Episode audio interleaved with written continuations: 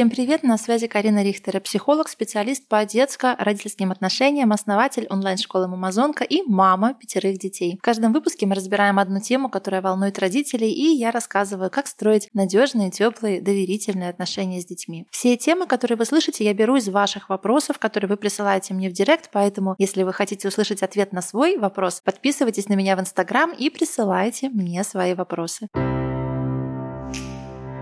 В этом выпуске мы с вами обсудим, что делать, если дети ревнуют друг к другу. И в первую очередь давайте с вами зададимся вопросом, а что на самом деле стоит за ревностью? Когда ребенок ревнует, что на самом деле он чувствует? Что на самом деле ему кажется, чего он на самом деле боится, из-за чего он переживает? Он переживает, что его любят меньше, что мамы мало, мамы на всех не хватит. За маму нужно бороться, нужно сражаться, нужно сражаться за ее внимание, за ее любовь, за ее улыбку, за контакт с ней, за ее поддержку. И начинается вот эта вот война между детьми, когда один ребенок, например, провоцирует другого, когда, например, младшего радуют слезы старшего, когда появляется какое-то злорадство, появляется какая-то жестокость, идет на самом деле соперничество, и нас действительно это пугает, потому что, конечно же, все мы хотим, чтобы дети тепло друг к другу относились, чтобы они были в итоге уже во взрослом возрасте друг для друга поддержкой, опорой, чтобы они были одной командой. Но давайте с вами вспомним базу. База является следующая. Ребенку для выживания необходим свой надежный взрослый. Ребенок об этом прекрасно знает. Не на сознательном уровне, но на уровне подсознания с самого рождения, с первого своего вздоха он прекрасно понимает. Его мозг в курсе. Без мамы мы не выживем. Без мамы у нас нет ни малейшего шанса одним справиться с этой реальностью, с этим большим, непонятным пока для нас миром. Без своего взрослого ребенок не выживает. И самое страшное, что может случиться, это то, что появится какая-то угроза угроза вот этого надежного взрослого, того, кто обо мне заботится, кто мне во всем помогает, кто меня ведет за собой, вот этого взрослого потерять. И рождение младшего для старших всегда будет стрессом, даже если они просят, даже если они сами хотят, даже если они там наглаживают ваш беременный животик, все равно появление младшего меняет всю картинку мира. И естественным образом у старших детей на сознательном или бессознательном уровне появляются вопросы. А я вообще маме нужен? А мама завела себе нового малыша вместо меня? А какое теперь вообще мое место в этой семье, а зачем я тут, а меня еще любят, а мною еще интересуются или уже нет. Ситуация может очень серьезно усугубиться, если мы, например, в этот же период отдаем старшего в садик. Да, то есть маленький ребенок приехал, а старший отправляется в сад, и он принимает решение, что ну да, точно, все, меня отправили куда-то в другое учреждение, мама меня заменила. Или, например, на помощь подключается няня или бабушка, и они берут на себя именно старшего ребенка, и у старшего опять-таки тоже может появиться ощущение, что да, от меня как будто бы пытаются избавиться, я как будто будто бы стал лишним в этой системе. Часто бывает также, что на фоне маленького ребенка старший вдруг резко за один день становится большим. Мы приезжаем из роддома, у нас на руках второй малыш, да, 50-52 сантиметра, крошечный комочек, который не может сам вообще ничего, не может даже сам перевернуться, а старший ребенок уже большой. Я прекрасно помню это ощущение, когда я вернулась из роддома со вторым малышом. Старшим на тот момент был год и пять месяцев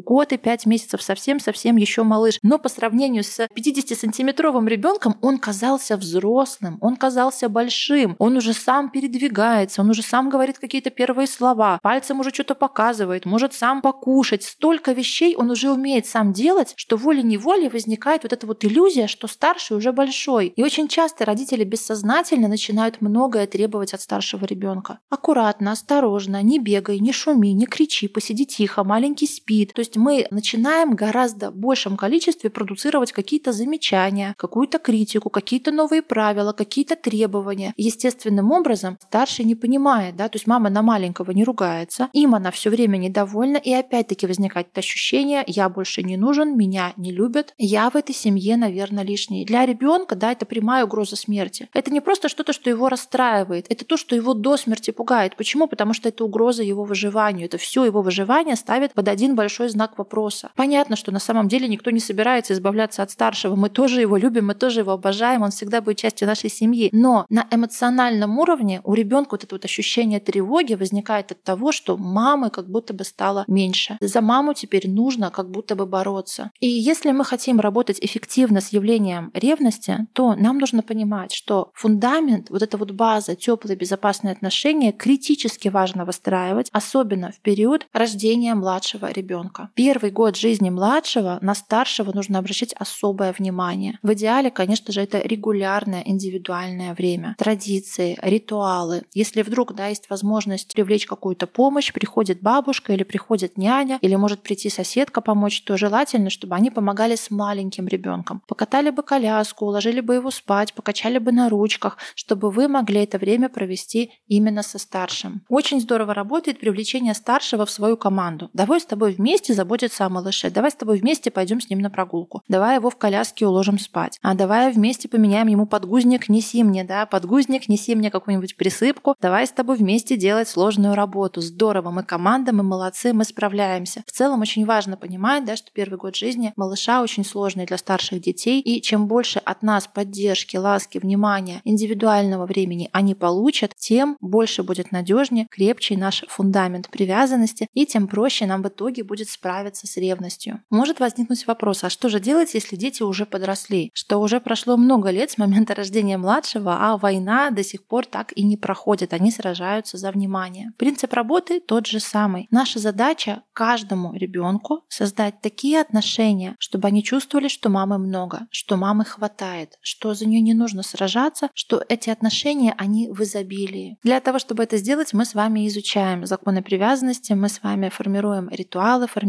традиции, учимся обходиться без криков, без срывов, без наказаний, не сравнивать детей между собой, а с каждым ребенком выстраивать теплые, безопасные, надежные отношения. Если вам это сложно дается, и ваши дети никак не могут поделить вас, постоянно дерутся, постоянно друг на друга ябедничают, доказывают вам, что один лучше другого, я вас приглашаю на свой бесплатный мастер-класс «Командир нашелся». В нем мы разбираем вопросы иерархии в семье, разбираемся, кто же главный, как сделать так, чтобы каждый ребенок чувствовал себя на своем месте нужным и любимым. Ссылочку на мастер-класс вы найдете под этим выпуском.